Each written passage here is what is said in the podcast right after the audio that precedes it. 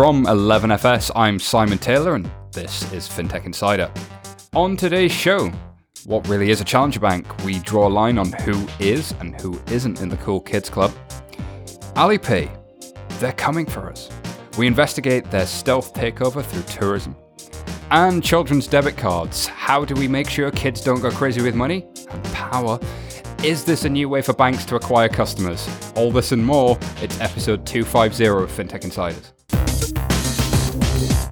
So we are here in WeWork Aldgate for the news. Uh, today, joining me from 11FS, we have David Brear. David, how are you doing, sir? Very well, thank you very And much. we have MJ. Hello. Welcome back to the show, MJ, and Aiden. Hello. Hey, and of course, we've got the wonderful Liz Lumley joining us. Liz, thanks for being on the show. Thank you so much. And Ajit Tripathi, how are you? Brilliant. Nice to see you again. Good, good. All right, well, we're going to not waste any time. We're just going to jump right into this. Um, so, we've got a story right here uh, from Banking Technology Aiden, saying that fintech companies blast the banks over PSD2 direct access. Angst. There is just angst out there. I love the word angst in a headline. It's all kicking off in regulatory compliance world. I'm a big fan of this story. 60 and growing fintech companies have come together to kind of say, whoa, whoa, whoa.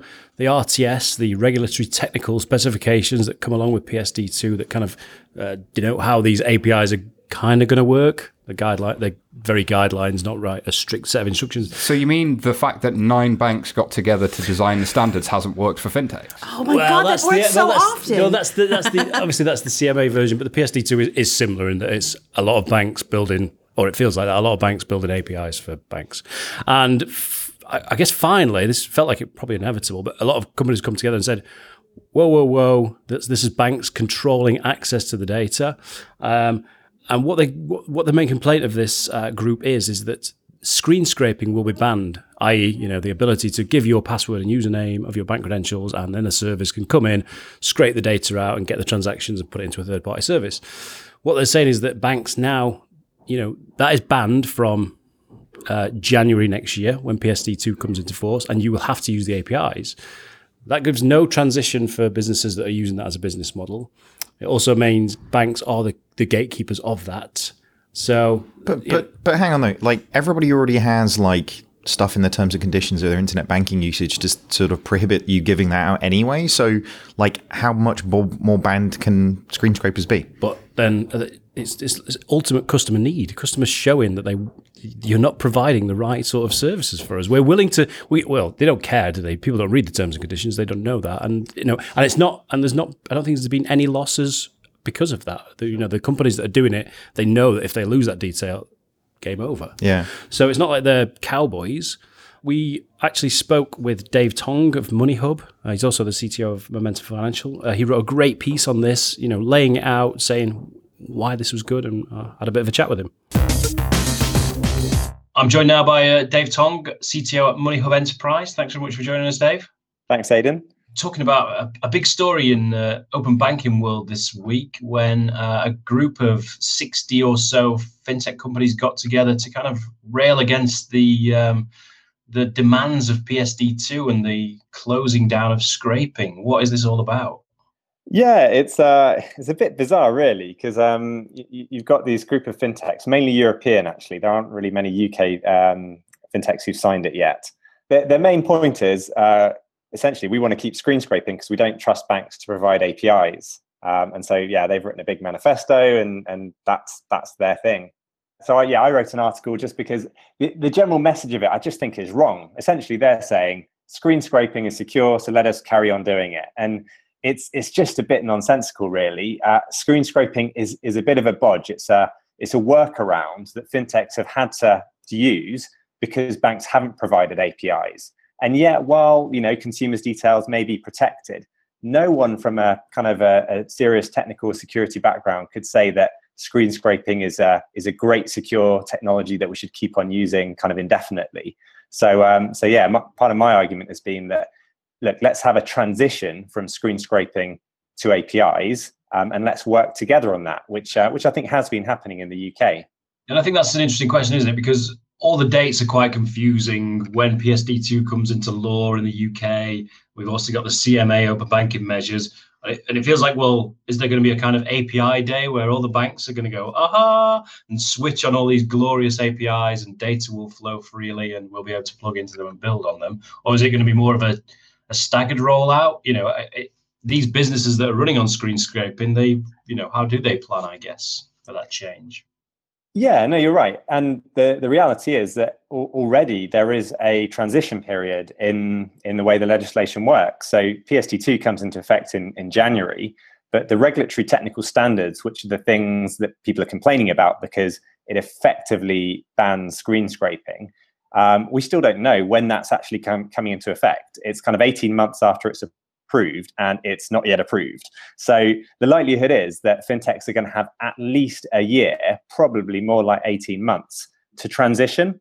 And during that time, it's uh, yeah, it's it's going to be interesting because the banks are going to have to allow access to fintechs. So a lot of them in their terms and conditions at the moment say, you know, oh, don't give away your credentials to third parties, don't use aggregation uh, services um, they're going to have to change that because if a fintech gets uh, re- registered with uh, the FCA here in the UK or a, or another kind of a regulator in Europe, um, then they will have the legal right to kind of access that data.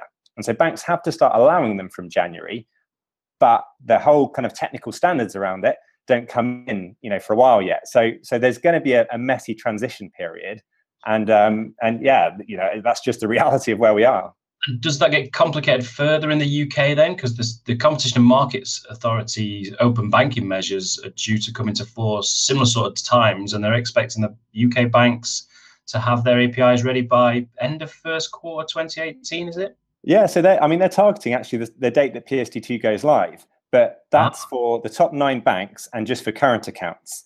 And so you know most people with existing services doing screen scraping, it's not just the current accounts, it's credit cards, investments, mortgages. And so they're even from the, the nine banks, if they go live with APIs, and there's still a bit of an if if they if they're going to hit those timelines.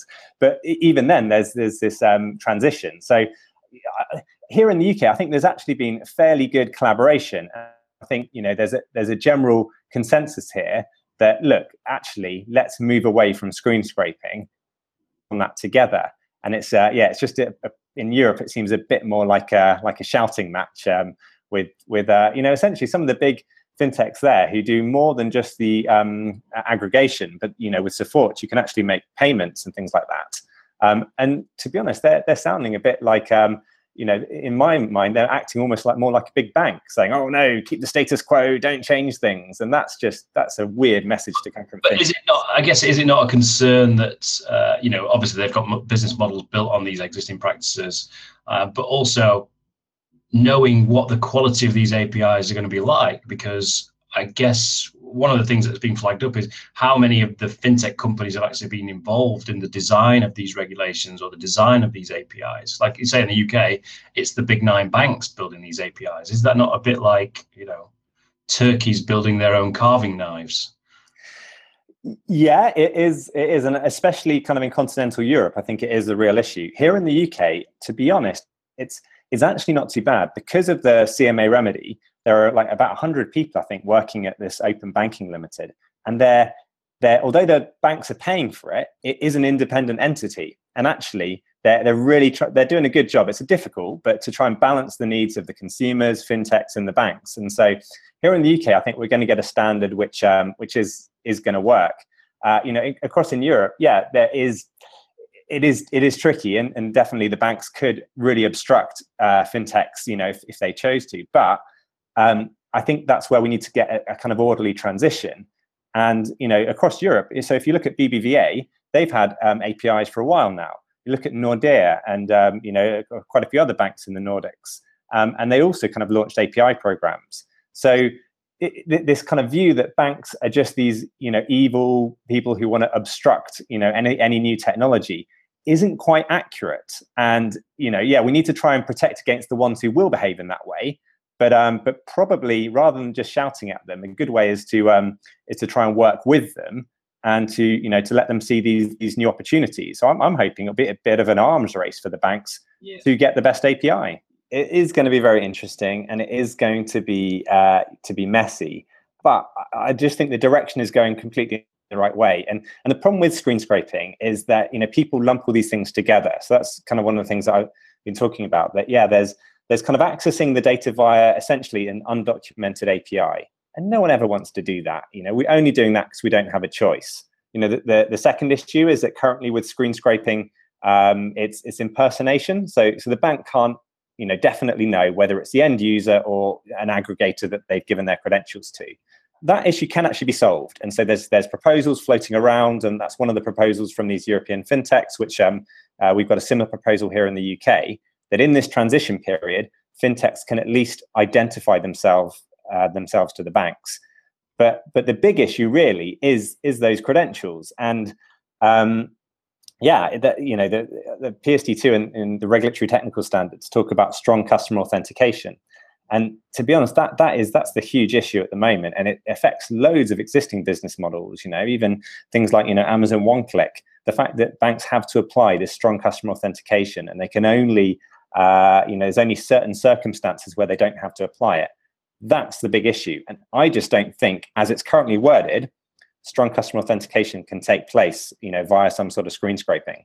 So you know we're going to have to move forward, and it's it's it's tricky. You know, legislating for APIs is tricky. Really, you know, legislators shouldn't have to get involved in this stuff. Well, we'll uh, see how it pans out over the next 3, 6, 12, 18, 24 months, however long it's going to be. But uh, the doors are metaphorically opening and they're definitely not closing anytime soon. So thanks for joining us, Dave. Yeah, no, thanks. Pleasure. All right, so thank you very much, Dave, for that from Moneyhub. I mean, I get the sense, Ajit, that um, do you have some thoughts on this one? Yeah, so we just came out with our uh, you know thought paper on uh, implementing PSD2 while you're also implementing GDPR and we are in this uh, wonderful world where consumers uh, i mean see cybersecurity and privacy is a big part of customers digital experience right? It's not just about having access to fun and exciting products and services or useful products and services. At the end of the day the customers do need their information to be secure and protected and for that we need standards. So the regulators are actually i think are genuinely doing the right thing here by standardizing how third parties are allowed or not allowed to access customers data or transaction information from the banks. And banks, I mean, are the custodians of all of this data as well. So for once, I'm on the side of banks, right, on this one, and I, I think the the RTS is right about it. Well, it'd be nice to have some standards around it, sure, but actually, if those standards aren't usable by anyone, like, what's the point? Are they standards? I mean, but the CMA, they're not standards; they're frameworks. Uh, it's one of the major problems. That is correct. So I think we're in a, uh, we're in we're looking at two different regulatory regimes sort of going on in parallel and create, trying to create standards. Right. This is a this is a negotiated process where a lot of banks and fintechs and regulators and people like us will come in and have open discussions about uh, what the standards should be. So you're right. The APIs aren't standardized yet, but that's mm-hmm. but that's definitely the direction that we think things will go, and they're going. So let's let's give it some time, mm. and let's be part of that process. It really feels to me like this is like the to and fro that we're going to go over the next sort of 18 months on this one in terms of like everybody wanting it broader and like more open and the you know the regulation was put in place you know the intent of that in its first place was to increase competition right yes but look, but look at that intent you know this this magic pill of we just need to increase competition and then the great fintech utopia will overcome you know wash all over all of us. I, am not sure. I'm not sure. I'm not sure whether they think. Uh, well, I'm not sure whether they think that fintech's gonna get the banks. I'm not sure that's what you necessarily meant, yeah. but I think it's gonna it's like turning up the heat underneath the banks. So I think almost like the fear and like just the opportunities for other people there, to come in. There is a fear. I mean, I've talked to banks in the U.S. and their attitude is keep that stuff over in Europe. Please don't let it come across come across the pond. And but yeah, this is. I mean, I think this this story, without going deep dive on it, is it illustrates what we're going to see some of the consequences are unintended or intended from what happens with the PSD2, which is mm-hmm. what happens with every single regulation that comes out. Um, once it gets in practice from the practitioners, and in this case, payments entrants and banks, mm-hmm. then we're going to see actually what does happen. Mm. Yeah. And, and my fear is, unfortunately, given every other regulation that we've kind of seen come through, is it gets watered down so much that actually the intent of it in its first place and is PSD three. Uh, yeah, exactly. well, I, the first mention of that, I think, on stage, Dave Birch recorded that a couple of weeks ago, and somebody already talking about the requirements for PSD three because we don't think PSD two is going to do what it needs to do. It's it, it's kind of sad, but we, we better move on because we can talk about this all day, every day. Um, and the next story up is one in the Telegraph. Uh, so the headline here is Upstart not challenger banks, eye consolidation. And I think what they mean by this is the likes of Virgin Money and, and a few others like that, maybe OakNorth, and that kind of size of bank, not necessarily your Monzos and your Starlings, but this this brand challenger. Uh, looking at some of the more troubled assets in the UK, maybe a co-op, maybe uh, former Northern Trust assets, etc., and starting to try and build their presence a more traditional way by actually buying loan books and buying deposit books. Is that actually going to make any real difference to the landscape in the UK? Because Santander came and did this in the last 10 years. It, could we see more of that maybe? I, I, I, I do apologize. I'm actually going to talk about the media here because I think there is a misunderstanding, and I don't really like the term challenger banks anyway, of the mainstream media not really knowing what a challenger bank is. You know, so there was a, a guy from Metro Bank, which was on Radio 4 uh, last week, and, you know, they called him a challenger bank. And you're a high street bank with a branch. Um, that's not what I would call a challenger bank. The announcer proceeded to ask him questions about the breakup of RBS, and the guy rightly said, "Well, I, I don't work at RBS. I can't talk about what what they're doing there." um, you know, and I once had someone from Santander UK call tell me that they were a challenger bank. I said, "Dude, you sponsor the bikes. You're not a challenger bank." so, so that's, there, that's the bar. Yeah. yeah. it's like, so yeah. So there is. I think very much this article is about the the co-ops and the Virgin Monies and the Williams and Glyn's and um and that sort of that kind wave. of mid tier Yeah. where Yeah. there's there's movement happening and But there's see, see, fundamentally, I think there are two questions here, right? Why do we think we need challenger banks? So, if you look at the banking industry's performance in the UK over the last, uh, well, since the beginning of the financial crisis, banks haven't been doing very well. I mean, they've not made a lot of money. There are banks that have made nine consecutive years of losses, is it? And these banks still have a lot of market share. So, clearly, something is not right about the banking industry, right? And probably more competition is required. The other point of view is from the consumer's perspective, which is, are we not getting, uh, I mean, the kind of products and services we could get if there was more competition in the market. does competition fix low interest rate environments? Does competition Mm. Yeah. fix um, uh, consumer apathy? I don't know that it does. I think there's, and I don't think regulation fixes it necessarily. I think it's it's possibly even generational. I mean, MJ, you see all kinds of, of challenger banks and, and brands and that sort of thing. Do you think there's an approach coming from the challenger banks and brands that could really shake up the market and actually win customer share? And, and who might that be?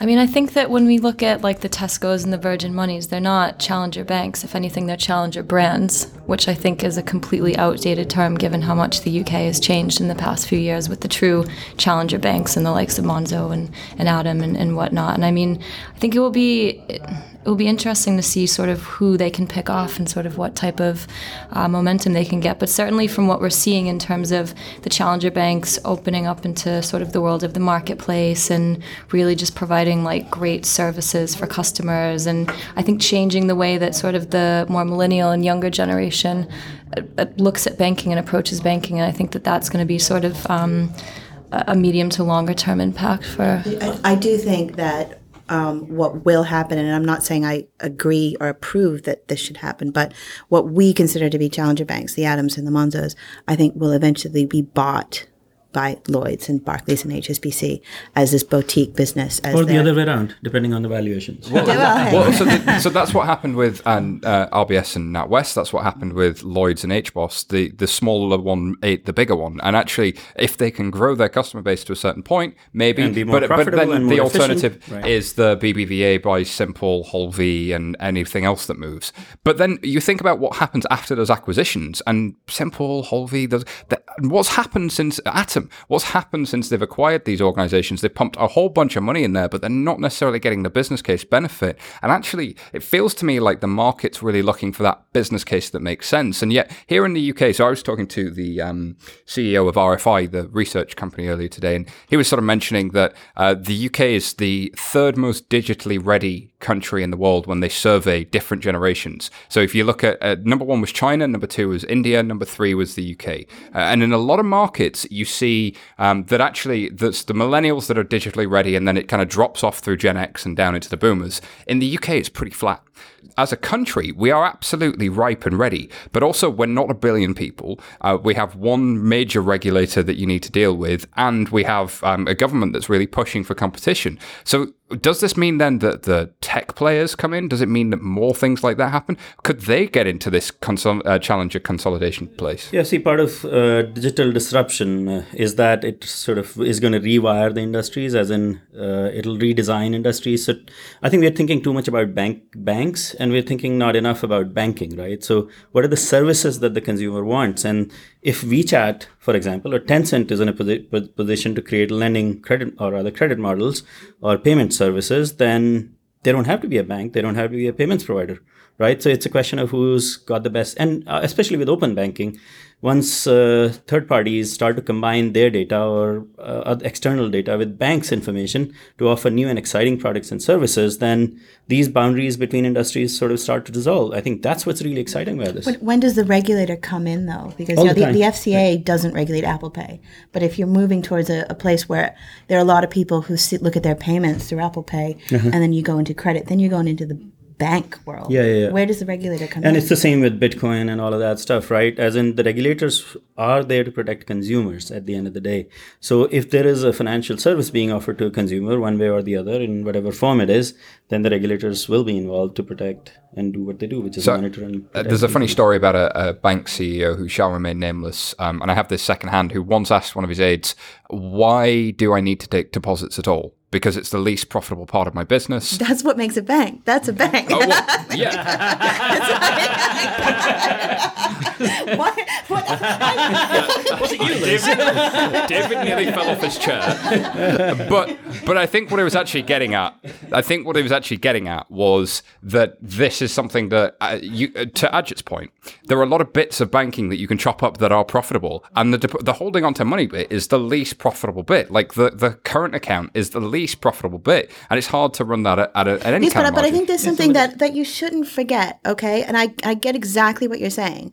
But the reason why banks take deposits and make loans, and that is heavily regulated, is because your money is secure. That's exactly right. And so we're we have to look at business models where that still that core still exists because dealing with people's money is very serious. And I can't keep my money in, under the mattress, right? Mm. As sometimes people did in Japan when the interest rates were really low.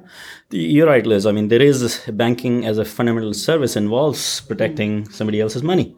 So yeah, deposits. Can I stop just one, just one quick thing? I mean, why on earth would these challenger banks want to consolidate. Why on earth would you want to buy it? It's bad enough trying to start one let alone then we'll buy another one and absorb but, but a load a of legacy bank is it? It's a challenger brand. And i guess growing through acquisition is something we see in the market a lot in the banking space. It, it, it's one of those things that makes sense on a spreadsheet. Fragmentation and consolidation. That's it's, it's it makes sense to a certain circle of life Liz. Not... yeah yes it is. It's a circle of life. And speaking of the circle of life i gotta move us on to the next oh, story. damn. yeah i gotta do it. I gotta move us on. Uh, we've got a lot of stories to get through today and the next one here is in banking technology. Um, deutsche bank are leading a charge for a pan-industry e-identity platform. Ajit, do you know a little bit about this one? Yeah, so I think uh, you know Deutsche Bank have been leading the thinking uh, in my book in this space for a while now, and uh, let's think about what happens after open banking and PSD two are real, right?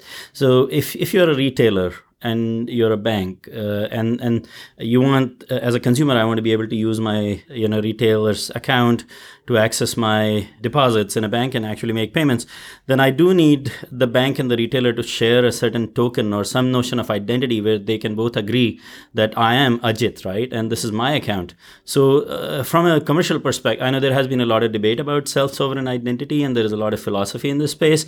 But fundamentally, from a consumer's perspective, identity is the ability of you know people who provide me services and products to be able to identify me and agree on who I am so that they can then provide more interesting and effective services. So Deutsche Bank are fundamentally saying is that multiple parties need to come together to create uh, a, a sort of an industry body where they can create a notion of identity that they can share. So, but it's pan-European, this thing, right? So it's, it's across all of Europe, and it's led largely by financial institutions and companies that can verify your identity. It's not dissimilar from what we've seen in the UK with gov.verify, and that didn't go so well. like, we're, we're going to trust the market to build this thing for us because we don't think we can build it as a government is is one thing. But actually, can banks get together and execute a massive consumer platform? I don't. I'm not really convinced. When I when Well, I I look don't at other if they markets, got the they got the merchants on on side saying, you know what, you don't sell alcohol to people under eighteen. We're going to take that risk away from you because we're going to have an identity. oh, I Exactly buy the right. business So- case, Liz. I completely buy the business case. I just don't buy their ability to execute. Yes, uh, you're Okay. absolutely right. But I think fu- uh, fundamentally the consumer need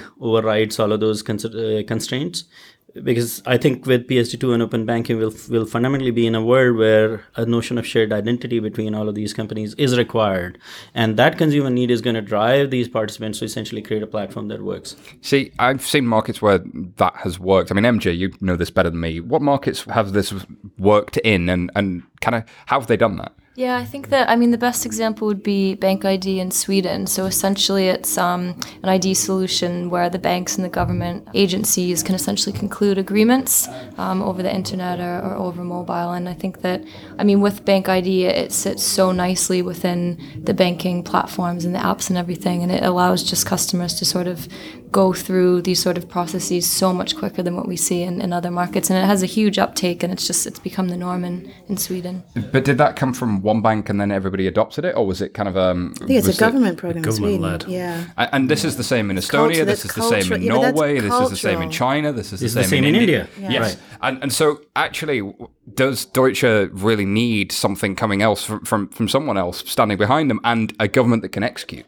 But they're not really trying to own this problem, right? As they're not saying that Deutsche will build it for everybody. they're somebody saying this needs needs to. to happen. Somebody needs to own the problem, and somebody that's kind needs to lead the thinking and influence everybody else to come together and do this, right? so then Deutsche are years- playing a cat- catalytic role. They, they, they played a huge role in pushing SEPA down everyone's throats. So Deutsche Bank have a lot of power. But for years, you know, organisations like the GSMA, they've been trying it from a, a, tele- a telephony point of view. They've not cracked it.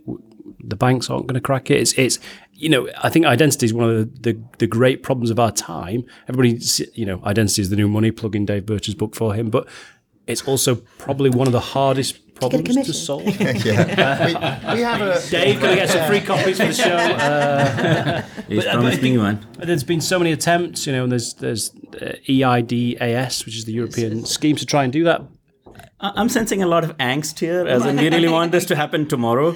but it's a really hard problem, right? This is going to take time. It's a hard problem because there's. I don't think there's any one actor, unlike in the Nordics or Estonia or um, say even with India or China, especially with China, where you've got this one actor who can say just fucking do it, just get on with it, just make this thing happen, and and you don't really have that in Europe because there's so much more debate that needs to happen about everything. Everybody needs five papers and cultures five lessons. You know that type of identity. You you can't tell someone in Britain or America that the government's going to issue an ID card. I know that these things happen in other ways, but that culturally is not going to happen the way it happens in Sweden. But Europe also has a track record of sort of getting together and making laws and agreeing on regulations and agreeing on standards, right? It's Europe. a slow process. what- what's what's Europe? I heard of that thing. I- it's the thing we had before Brexit, David. Ah, okay. it was a good we're going to have a big, beautiful wall right down the channel. we do eventually agree on a lot of things and make them happen. Look, Right. actually, don't get me wrong. I, I want Deutsche to do well at this. I want this to succeed.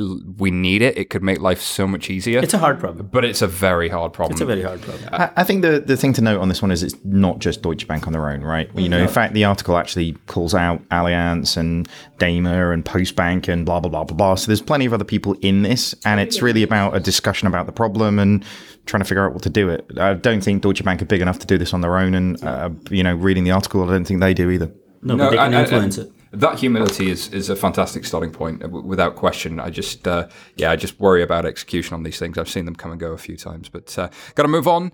Uh, Aidan, there's one in Bloomberg here about uh, Apple can thank Alipay for shopping. What, what's this story about? Well, it's a pretty big story in that um, Alibaba have uh, hooked up with First Data Corp in the US, which has given them access to 4 million merchants, which is just half a million merchants less than Apple Pay, which gives them quite some scale. We've got another Chinese story as well. Before we go there, though, First Data Corporation, four million, like that's a huge acquiring organization. We had the CEO of um, an MD of uh, Europe on the show, Rita Liu, um, three four weeks ago, and their goal is to follow their uh, tourists and actually by enabling merchants and I've not really seen this happen anywhere else. So, like, if if I'm an acquiring bank in the US, I'm thinking, goodness, this is probably way more of a threat than than Apple Pay. Are are Alipay still pretending they're doing all of this for Chinese people Tourists. traveling abroad? no, that's their strategy. Is you leverage that as your first set of um, transactions, and then after that, you push into those markets. yeah, because they're, they're you know all the way through this article, they're basically referring to the fact that don't worry, this is just for Chinese tourists on, in the in the US, like we've sort of heard Don't for be afraid of all the the other stuff that they were invasion. doing. Yeah, and then it's just like flick a switch and you're everywhere doing everything. It's quite terrifying, really. But but I've seen this in the UK. Like they're in Selfridges and they're in a few other places. Um, you know, major tourist spots do do have them. That is their strategy. But without question, the intent is to then go go much further. Sorry, Aidan, I, I cut you across with the Sorry, no, story. I was going to say we, we've got a couple of stories, and again, it's we didn't have any last week, which is which is rare for us. But again, it's just the Chinese the Chinese players spreading Alipay out does from- a thing. Alipay does a thing. Oh, it's massive. Tencent does a thing. Oh, it's massive again. So the other guys are breaking out into the US, into Yeah. EU. I think the biggest challenge is going to be that they are coming from a country that has blocked Facebook and Google both from time to time. And now, what does that mean for Alipay entering the United States, and how does that work? the competition is going to get interesting because you've got this double-sided uh, kind of wall in which things can't get into the the Chinese market and things can't really get out of them. Um, and if they have, they've been regional in, in both directions. Uh, it's going to be interesting. They interesting. can't even get into Hong Kong. You get me now? it's right next door. yeah. so so it's going to be interesting to see. You can follow your tourists pretty well, but can you do that next step? Is is kind of the really huge challenge. But then also that the flip side of that coin is. But isn't the strategy interesting? Isn't the proposition interesting, especially on the WeChat Alipay side? Um, you're following chat, building services around that. We haven't. Facebook have tried that progressively. They're starting to do that in India. Uh, they're starting to do that in more markets um, through through uh, WhatsApp. But will we see more of that? And will they do that in all markets? I just don't know. We spoke with James Lloyd, our friend in Hong Kong at EY, for a little bit of an insight into these stories. James, thanks again for joining us. Uh, always a pleasure. So, James got two big stories as usual from China. Uh, first up, uh, a story from Bloomberg Apple can thank Alipay for shopping.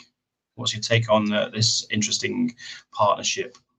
Yeah, I mean, look, maybe can we just turn this show into a China show and uh, occasionally have contributors from I- the I'm UK sure, talking I'm sure we're, we're all happy to fly out to Hong Kong or China, wherever we'll re- we'll record a big show over there. That we would definitely be up for that.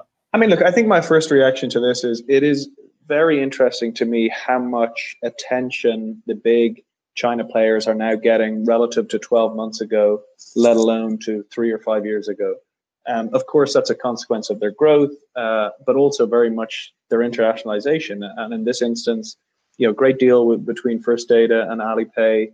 Um, actually, they, I believe they, they they've been partnering for some time on a trial basis, but again, you know, in, in a simplest level, this just enables the same old strategy, which is to say, can we facilitate China outbound, uh, be they tourists or students, as they seek to uh, pay for you know goods and services as they travel?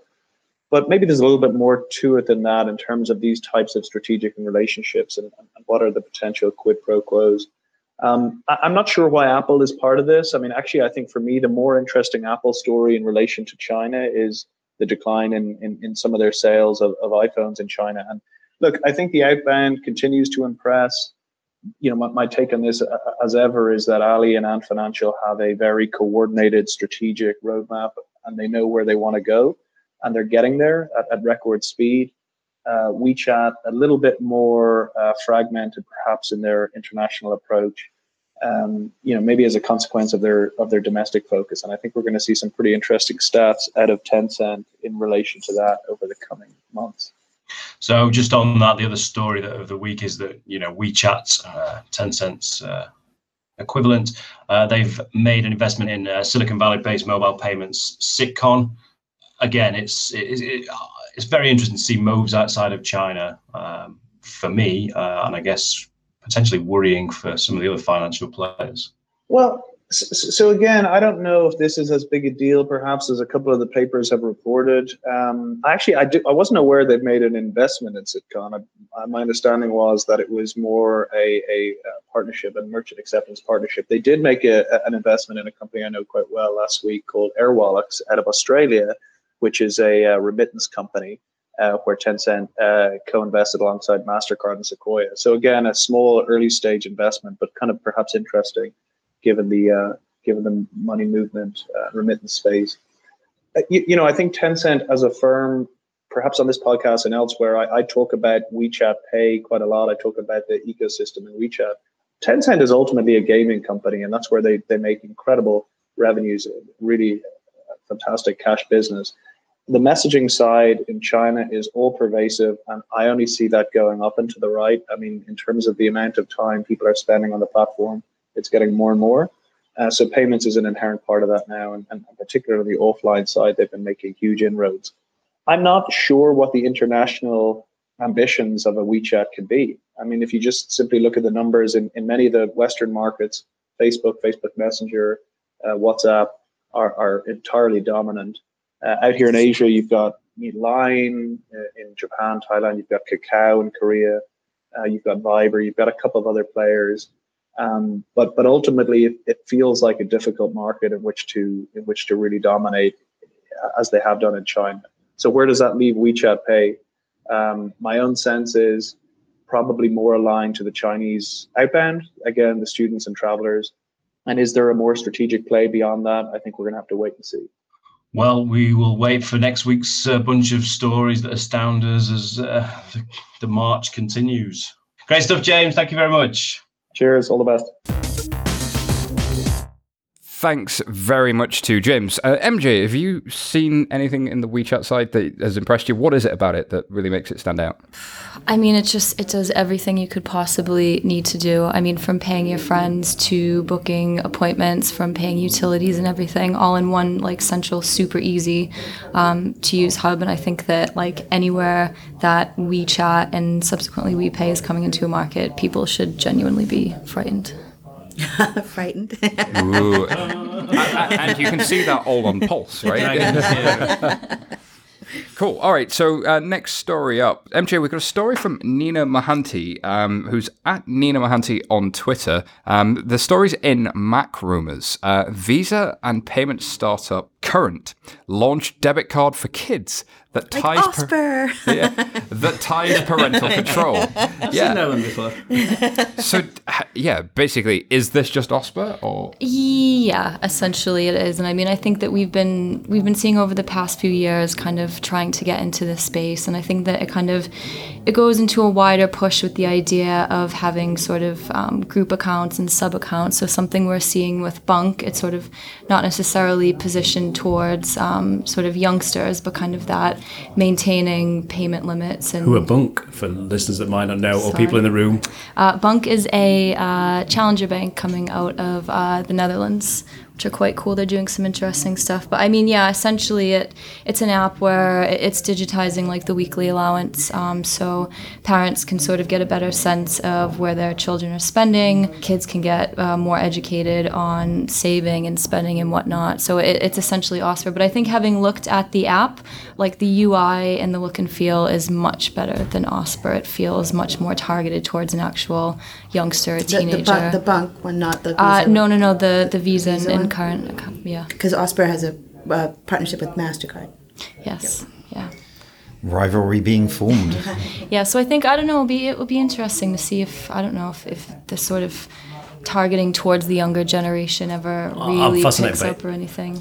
I'm fascinated by. I, I know. I think it's fantastic. I have a 12 year old who's been on it for a number of years, and when we first opened him up a bank account at, at a, a Spanish bank that has branches in the UK, um, they gave him a passbook. And I was like, oh my God, why? Why? And we got him an Osper, and he, I mean, I've had to turn it off a few times when he went a little overboard at the trainer store, but um, it it's great. I love it. I I my, I think it's a good way to go. But this is what's annoying for me. I mean, why are we educating this new generation in the old tools? Why are we giving them physical cards instead of a more digital experience? because this because is your this, is it, receptive but audience. this is the bridge. This is the bridge. This is the bridge. That's yeah. correct. Yeah, that's true. But, but also, why aren't like high street banks more interested in this as a proposition? Yes, exactly. That's what pissed me off about Osper. Is like, why didn't all the big four, the big five offer this? But because it, it baffles Because me. the bank, the bank is my bank. The bank is my bank. account. and once once you've got somebody at a young age, you've got them for life because they're Yeah, not going to switch. Exactly. I And- yeah, what we've seen, like the only initiative is like NatWest, like they came out with like the Pigby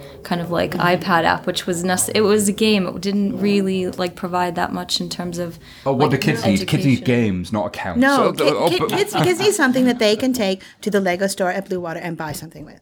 That's that was a game changer for my son. I think it's that a game changer. Yeah, that he could do that without mummy being there. and and that's a sense of empowerment. It's a sense of financial control. It's it's learning how money works at a young age. Like all of this stuff could be really adding to the social responsibility and the CSR side of what banks do. Instead of sending staff into schools, which is a great initiative, I don't discourage it. But actually, how about living it through your product? Yeah, I, I've seen bank people say, young people have no money. Why do we need them as customers? I'm like, because they will They're your future customers. they will have money someday. we were all young at one point, right? Yeah. yes. Well, I think this this is again. I- I've talked about this before, but we've not really seen any family interfaces. It doesn't have to just be kids. This could be, you know, and we're talking about younger kids, but a students, a elder parents, a it, it, there's there's there's really not been any anything.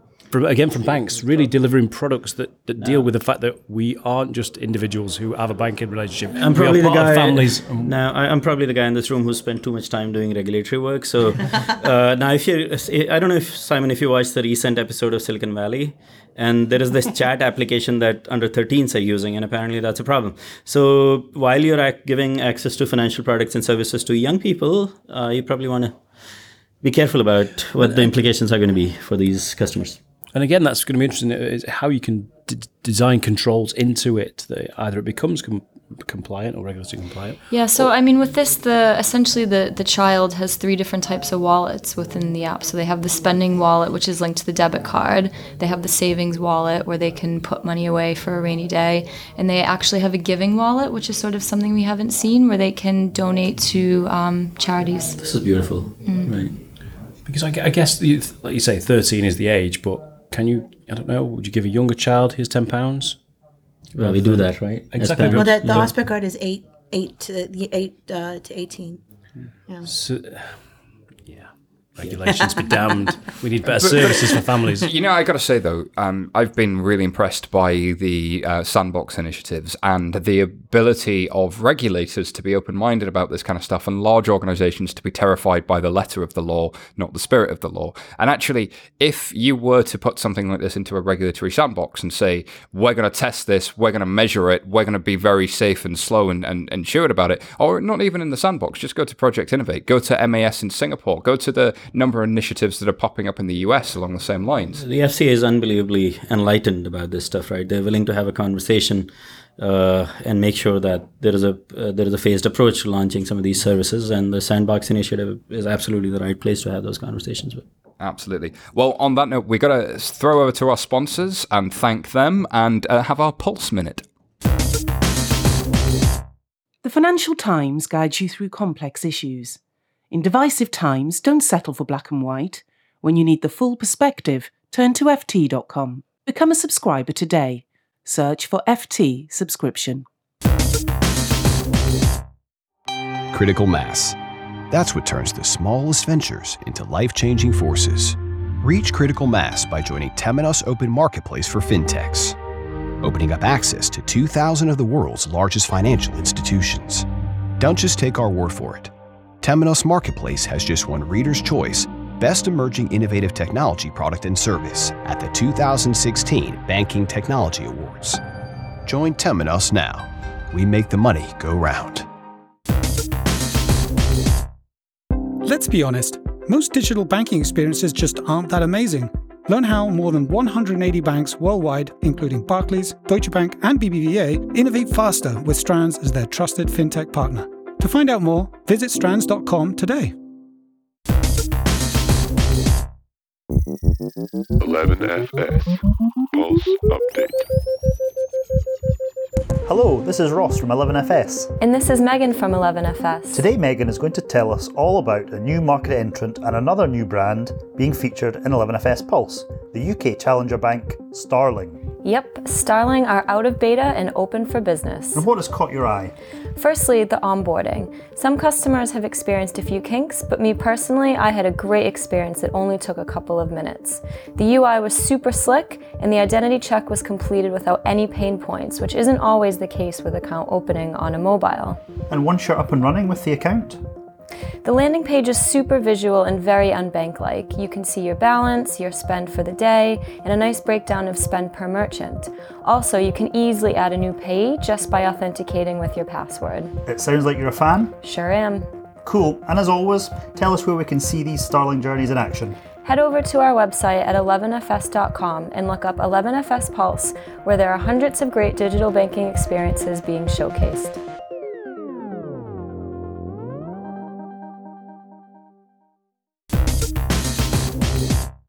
Thank you very much to our sponsors, and thank you, MJ and Ross, for that Pulse Minute. Um, MJ, there's a story here in banking innovation. Barclays are giving users total control over debit I think this is debit card transactions in an effort to stop card fraud. What's what's going on here? Yeah, I mean, what they've actually implemented isn't anything new in terms of being able to limit your card and where you can use it within the app. But what is quite different is sort of how they're spinning it um, and simultaneously running this campaign um, as a way. I think it's the new digital security campaign, um, the Great British Fraud Fight Back. So it's a 10 million pound initiative um, to increase consumer awareness of digital fraud risk within the UK. So, what they're actually letting customers do within the app um, is they can set up an ATM withdrawal limit um, and they can toggle off and on the ability to make remote purchases. Now, this is like nothing new whatsoever. So, Monzo, you can freeze your card, Metrobank, you can freeze your card. We've been seeing European banks and most notably Commonwealth Bank of Australia um, sort of have a comprehensive part within the app where customers can limit if transact if the card can be used online, um, inside Australia, outside Australia, um, etc But it is quite interesting how they're sort of getting this whole like PR campaign behind it, and I think that's sort of in typical Barclays fashion and I do love this podcast in order to just be slightly contrary all the time. So I, I, actually think this is a good thing. I think like Barclays delivering this to millions of people is actually like a big deal. Like you know, I, I great. It's great that Monzo are doing it to like hundred thousand people, and I love you, Monzo. But in terms of actually delivering it out to like millions upon millions of people, then it you know almost like big banks fighting back, right? Absolutely, banks should be a distribution platform for good ideas, and that's really a great thing. I would I would like to know. I didn't read the article. I do apologize. Um, but his, I mean, Barclays has the TechStars Rise Accelerator program. Is this something they developed in house, or is this something that they brought? Is uh, you you're mouthing at me? Nobody else can hear you, Simon. You need to make noises. No, but I really wanted to know because you know if, if banks have these accelerator programs and and bring in stuff like where did this you know innovation come from? Does it come from in house? The the uh, the article doesn't say. Uh, it just says it's a Barclays developed thing. Uh, the, the 10 million fraud thing is quite interesting as well. I, I wonder if so they're spending 10 million to shave a significant amount of fraud off? Like how how, I, much, I how much that, fraud do we have to get rid of to get rid of ten million? Just like save I, the ten million, right? I don't For, know if that's the business case. I think there's a bit of marketing here, and there's also a bit of the fact that having the feature when you're a high street bank isn't the goal. Having a feature that people use is the goal, and actually you need to get people aware of that. So if you've got a fraud issue because you've got 12 million customers who don't know how to do something properly and they, they've never seen a feature before, you have to educate them to how to use the feature. And I think this is the right thing to do. I think you've got it's one thing, as you say, to have 100,000 people use it, but those 100,000 people are self selecting as people who really get this stuff and are really geeky and really care about it. But there's a whole swathe of the country for who fintech just doesn't matter. And actually managing their money and not getting defrauded really matters. And having some education for them is, is probably a really good thing. There is a 7 billion people in the world who don't really need to know how the internet works, but they use it anyways, right? So fintech to me is like that. For sure. Yeah, no, I completely agree with that. My mum doesn't need to know how it works. She just needs to know Absolutely. how to use it, right? And I think on um, you know the innovation coming internally. Sorry. Maybe, yeah. and and if so, perfectly happy to use it. I have yeah. no desire. Yeah. if it is, I'm very proud. I have to say. I think on the innovation coming from internally or externally, I think there's definitely something about are are the um, are these labs purely just for show or are they actually show. delivering anything? Hey, we- No. we, co- we, we covered the story last week of um, Barclays launching the quote unquote largest fintech hub in Europe, and and I think the the intent is definitely there. I've as a former Barclays employee, I've never worked anywhere that wants innovation more than Barclays does, and will will make bets. And actually, I think we should encourage them for trying and making bets, even if they don't convert all of them. And I'm sure they want to get their conversion higher. I, like it is astounding how many things Barclays do have in that space. I, I was saying to you guys offline, like they have an Eagles lab in Norwich. Uh, like uh, how I didn't know about that, given there's like four other things happening in Norwich, is just astounding to me. Mustard. But it, exactly, yeah. Like it, it's like Delia Smith, some mustard stuff, and now the Eagle lab. Bernard Matthews. Yes. Don't talk about him so much lately. I'll be honest. Alan Partridge. Uh, A fictional character. Yeah, thank you. The other the other three of these are real, but Alan Partridge of FinTech is David Brear, right? Oh, great. Uh, thank you. That one's going to stick. Yeah, it really is, and especially in podcasting. But I think that the Eagles Lab is an interesting example of something where if you're outside of London, like how do you get to play in fintech? You might, I, as somebody who lived in West Yorkshire for many years before moving to London, I was interested in fintech from 2009. I didn't move to London until 2013. I was following the thing on Twitter, like, and I always felt like I was outside of the party. Did you To move ha- to London for fintech? I moved to London for a job at Barclays, um, and I'd moved to London for fintech too. and, and it was and I think I, I think the only reason I got the job was because of fintech. Yeah, without question. So yeah, I got a lot to thank Barclays for, and I think they're doing the right thing on the on, on that stuff. Um, so we we got to move on. Uh, David, there's one here in the FT where the Aviva chief executive has hit out at personal insurance market. Uh, Has he just taken a baseball bat to it? What's going on? It, well, it's it's an interesting one, and we should thank uh, Nigel Walsh for sending this one in from Deloitte. So Mark Wilson basically saying the entirety of the market is dysfunctional, which is a pretty broad statement to make. Uh, the market is broken. I don't like it, and neither do our customers. He's saying. So the idea of basically every year a massive hike around your premium, um, this needs to stop. Apparently, but uh, sort of, I'm not really sure how he's going to do that without completely taking a leg out of the insurance market. Really, um, if this isn't what they're going to be doing, how are they going to be moving him towards it? If I was all of his shareholders, I'd be slightly freaking out on this one because it's where most of the money's being made in insurance. So yeah, it sounds like I'm just going to lop off half of my revenue. I'm doing it for my customers, but if I'm shareholders, I'm a bit worried about that. But then maybe um, doing the right thing by your customers creates long-term shareholder value if your shareholders are thinking in that way. But a lot of shareholders these days are institutions. They're not you and me. So actually, they're thinking, no, I want a bigger dividend and I want it next quarter, and you're about to reduce those profits. So there goes your share price. Is It'll be that, the, is interesting that to see. the, the Paul Ryan, U.S. House of Representatives view of the insurance, centuries old insurance market? Indeed. Yeah. I, I think it, it's going to be a like a super interesting one to see how this actually plays out. If I'm honest with you, because I, I think if they do start making these changes, then you know there's an opportunity for them to really sort of change how their business model works. But I think the problem is that the and there's probably some really interesting things here for, for banks and fintech to think about here. You know, we've got the Aviva and likes of insurance companies played really nicely with comparison markets and uh, you know compare the market and money supermarket and all of the kind of aggregators in this space until the point where all of the profitability was kind of being eked out of the market. Um, you know, fintech playing with banking uh, or banking playing with fintech, depending on your perspective on that. Then uh, you know there might be a lot of laterals for them to um, you know see the crash coming.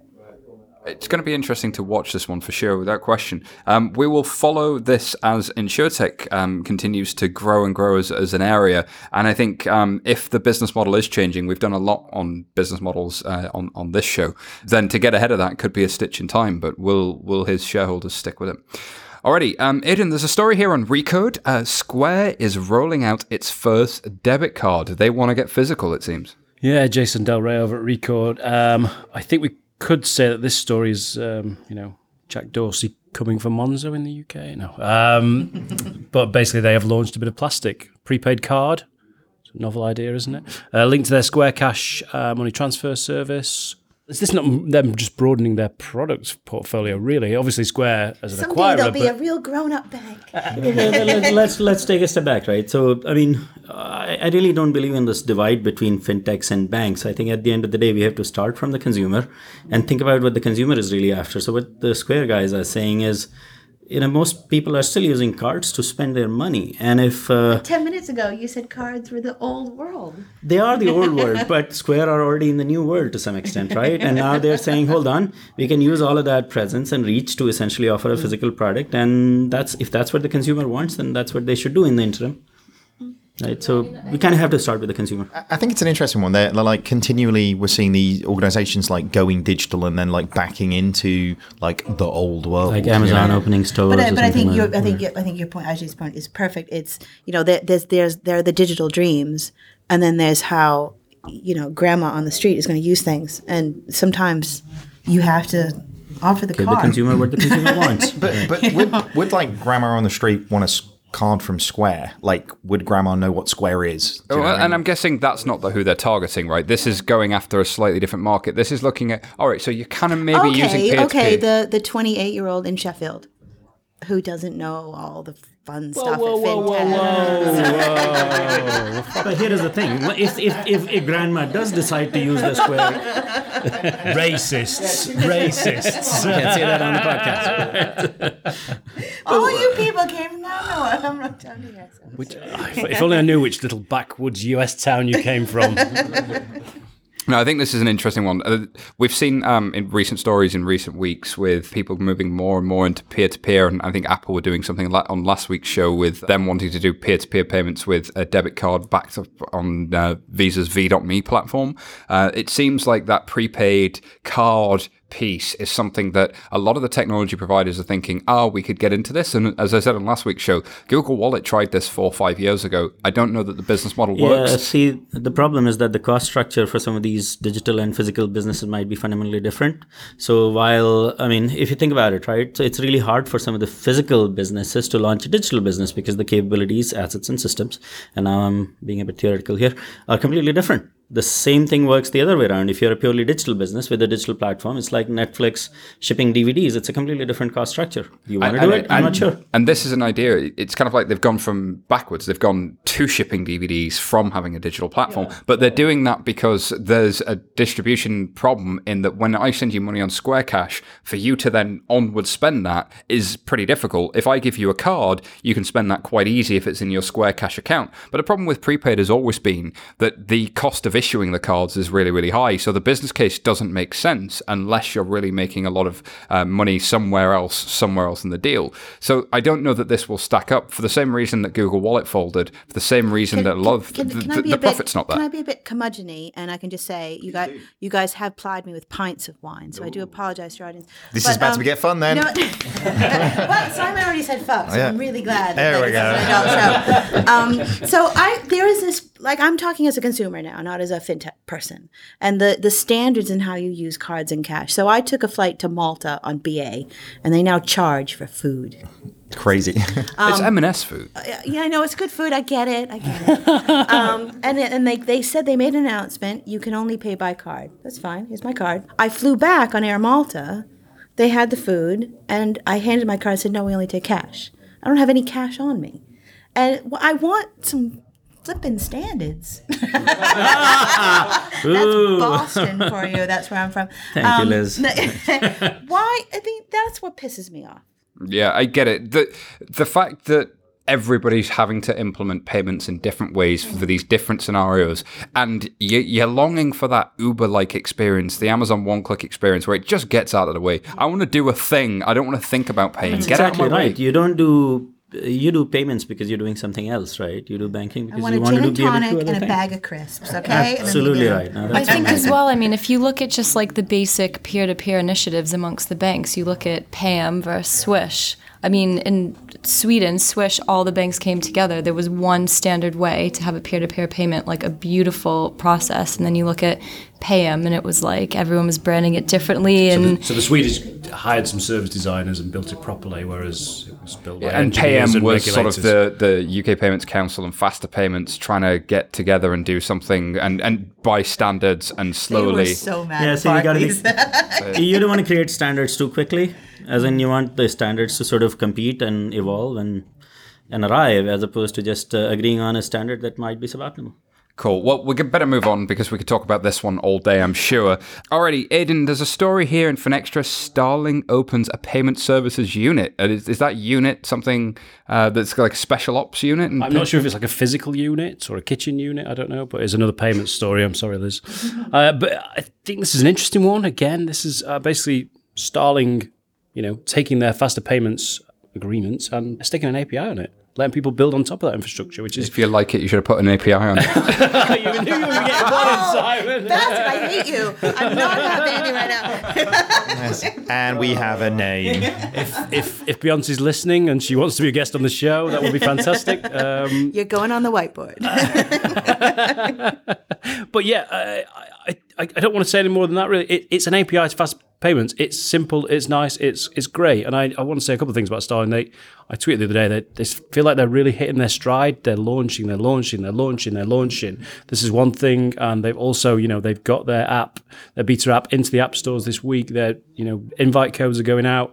They're ramping up. They're ramping up, and the interfaces. We've had a good look at them on our Pulse products, Megan. Yeah, we have. Um, so I think it was this week. It's kind of it's still in beta, but it's available to anyone, which is quite nice. So we actually um, applied for the Starling account and everything, and it was super, super, super slick. I mean, within a few minutes. And I mean, there are some things in terms of like the UI and the customer experience that are just kind of like that's a bit different. I don't really know if I like that or not in terms of navigation and purple.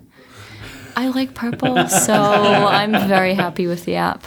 But yeah, no, I think that it's a great start for them. It feels of- like they're doing everything right at this point from a strategy standpoint. And it feels like the kind of stuff that, um, if I was still working in a product team in, in a bank, the stuff I'd be screaming that we need to do, they're kind of doing it. But what's going to be interesting now is because this is like acid test moment, right? This is the stuff that we've been saying you should be doing for a while. Let's see if they get adoption because, and and I really hope they do. I really hope they do. I do. think we've heard that they've got like forty odd thousand on the wait list, so that's you know that's a decent number It's of customers. If they can convert those, that's a damn good start. You know, they've they've taken a different model to obviously Monzo. We talked about launch, get something out, whereas they've taken a few years, built a product, but now they are really rolling stuff out at pace. So Yeah, I, well I, done. I, I was concerned. I'll be on no lie. You know, I was concerned about Starling because I, I heard Anne sort of give pretty much the same presentation about 40 times over the course of about 10 months. And and I was just no and she and it was great. It's a brilliant presentation but I was just like I want to see it. And then I kind of understand it and I sort of believe it. And I think now they're sort of really getting to kind of back it up with like actual action which is which is nice.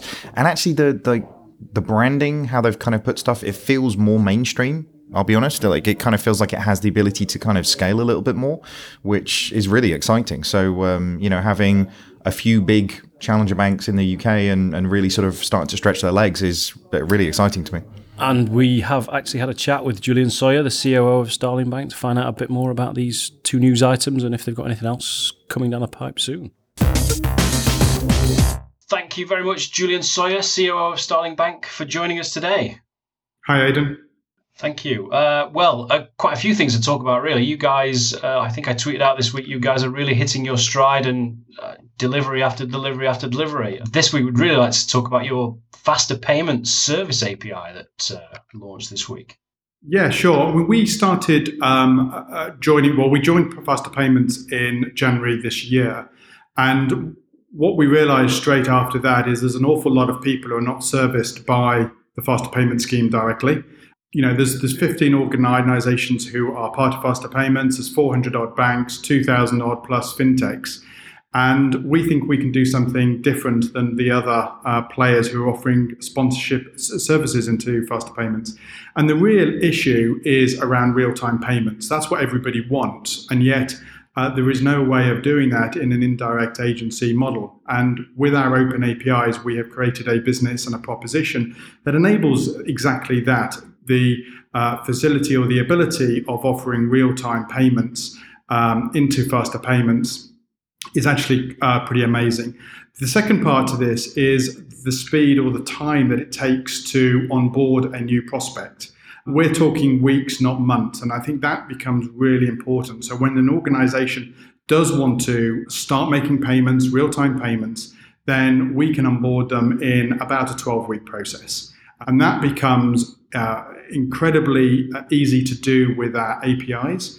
Um, and, and therefore, organizations will be able to onboard and use, use payments pretty quickly.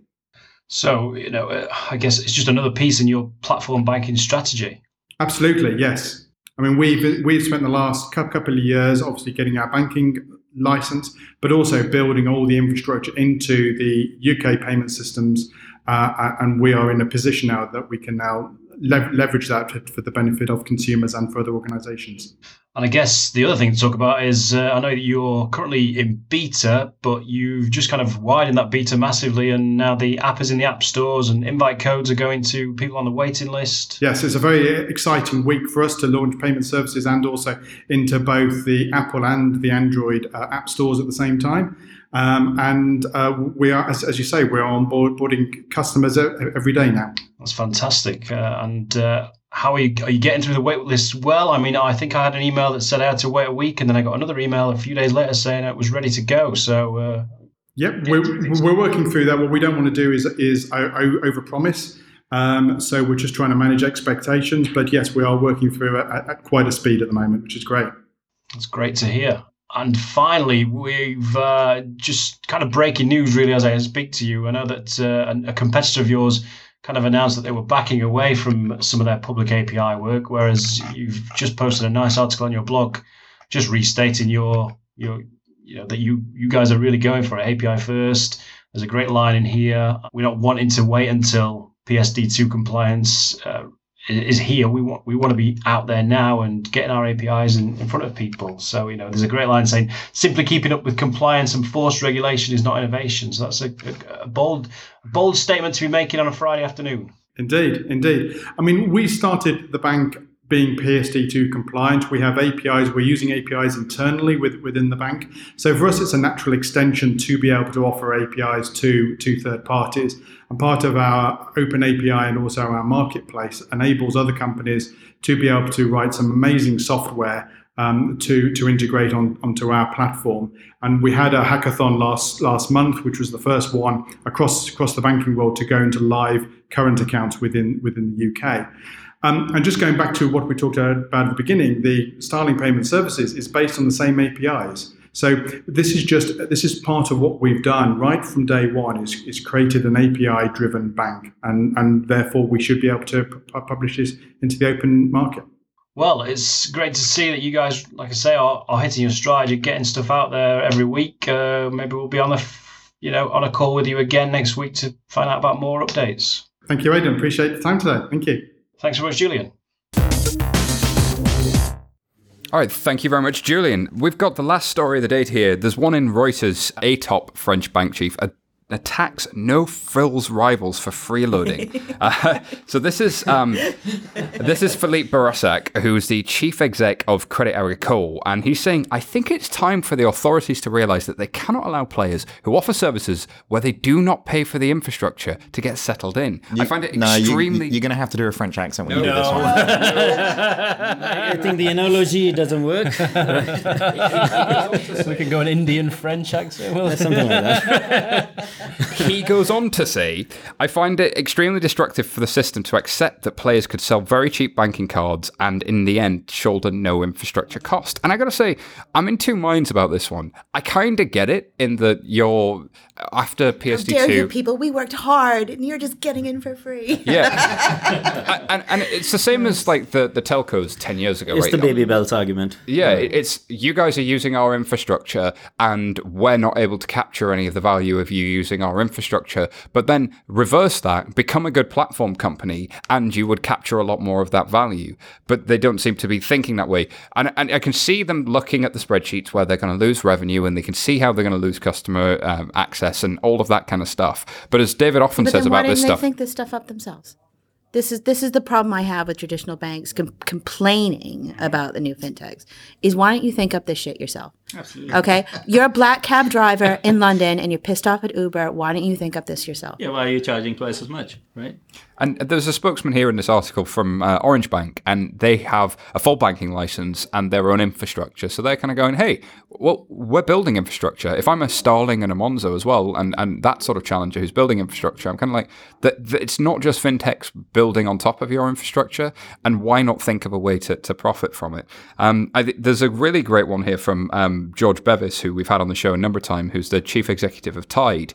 Um, so they're offering small business bank accounts. And he goes, it's nonsense for incumbent banks to moan about new players using infrastructure that was built decades ago. Passing electrons between banks is not something that banks can claim is difficult, for which they should be charging Well, expensive think prices to more, do. More importantly, banks have had it so good for so long, right? We've had this infrastructure for years, and we've monetized. I'm, I'm speaking like a banker, but we've monetized it. We've had a, all this access, monopoly access, oligopoly access to consumers. Now it's time to open it up. So, and it's time for us to compete. I think I think that's the thing. The whole thing reads like it's not fair, and like, oh.